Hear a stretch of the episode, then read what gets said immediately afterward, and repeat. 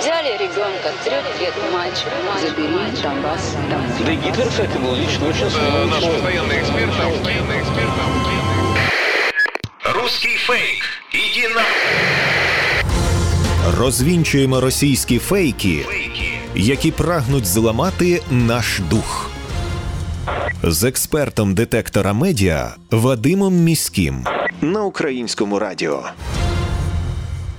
Вітаю! З вами Вадим Міський, і ми знову починаємо розбиратися у ворожій брехні, розбирати на атоми різноманітні фейки та вкиди і відправляти їх у слід за російським кораблем. Для чого ми це робимо? Щоб якомога менше українців потрапляли на вудочку пропагандистів, тому що очевидно війна відбувається не лише за території, а й за наші з вами уми.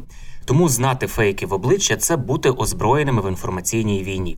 Звісно, там, де є така можливість, ми на прикладах будемо розбирати характерні стандартні прийоми російської пропаганди і таким чином вчитися розрізняти маніпулювання, шахрайство, дезінформацію самостійно. Кілька тисяч ботів розганяли дезінформацію про ситуацію на південному фронті, популяризували російські окупаційні угруповання і закликали донатити на їхню підтримку. У Запоріжжі заблокували роботу проросійської ботоферми. Про це повідомляють у Службі безпеки України. Крім цього, ця ферма займалася дискредитацією командування сил оборони і підбурювала українських громадян ухилятися від мобілізації. Першоджерелом поширення такого ворожого контенту був телеграм-канал колаборанта і пропагандиста Рогова, який представляє окупаційну адміністрацію Мелітополя. На початку роботи ботоферма нараховувала майже дві тисячі фейкових акаунтів, е, які поширювали проросійські меседжі і наративи, нібито від імені місцевих жителів.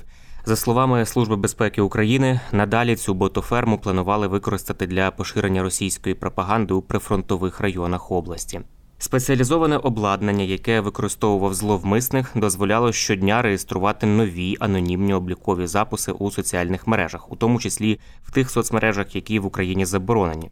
За даними слідства, організатор ботоферми, місцевий фахівець з it технологій. Необхідну техніку він розмістив в одному із орендованих офісних приміщень у центрі міста. Під час обшуку в офісі фігуранта правоохоронці виявили комп'ютерну техніку із доказами протиправної діяльності, дві з половиною тисячі сім карт українських операторів мобільного зв'язку, а також сім шлюзи та інше спеціалізоване обладнання і програмне забезпечення. Наразі триває слідство, відкрили кримінальне провадження, а техніку вилучили і направили на експертизу. Україна запровадила санкції проти власної ж Запорізької АЕС. Про таке повідомляють російські медіа і проросійські телеграм-канали. Буцімто рішення Ради нацбезпеки та оборони, яке увів в дію президент України Володимир Зеленський, зачепило також і Запорізьку атомну електростанцію. Насправді це маніпуляція. Санкції щодо Запорізької атомної електростанції Україна не запроваджувала. На підставі рішення РНБО указом президента запровадили санкції проти російської корпорації Росатом та 199 компаній, які входять до її структури.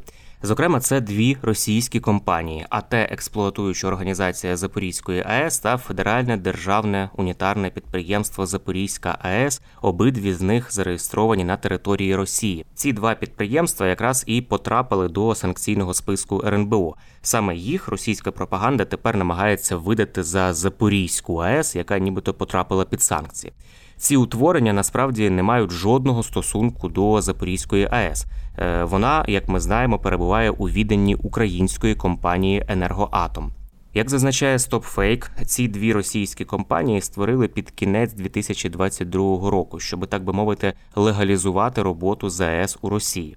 У відповідному указі президента Путіна йдеться, що компанія, яка називається експлуатуюча організація Запорізької АЕС, російська компанія, буде власне здійснювати експлуатацію та виведення з експлуатації об'єктів Запорізької АЕС.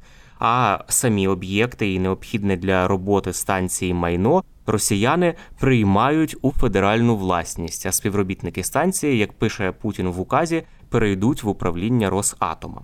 Я нагадаю, що російські окупаційні угруповання захопили силою Запорізьку атомну електростанцію ще у березні 2022 року, і ось тільки наприкінці року вони подумали про те, як юридично оформити вже це захоплення.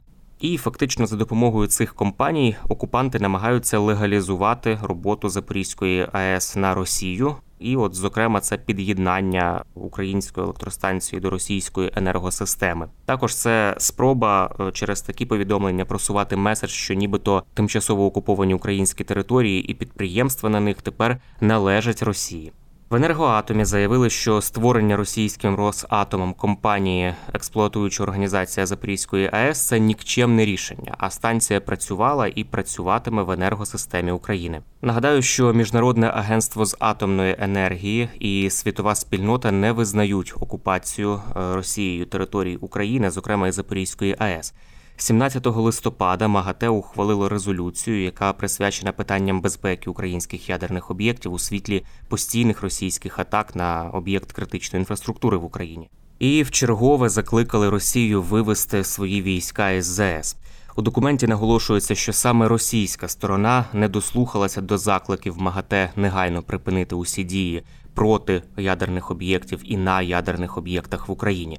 Також МАГАТЕ закликало Росію відмовитись від необґрунтованих претензій на володіння станцією, припинити будь-які дії на українських ядерних об'єктах і повернути доступ до ЗАЕС українським компетентним операторам. З якою метою Україна внесла об'єкти Росатома, зокрема і ці два новоутворення навколо Запорізької АЕС, пояснив президент України Володимир Зеленський.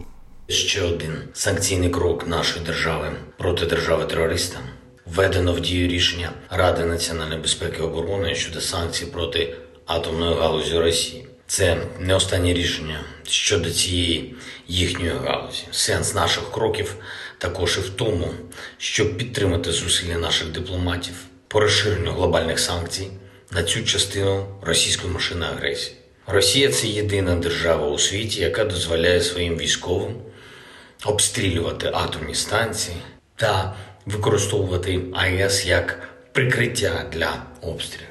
Російські ракети неодноразово йшли за траєкторіями над ядерними об'єктами України.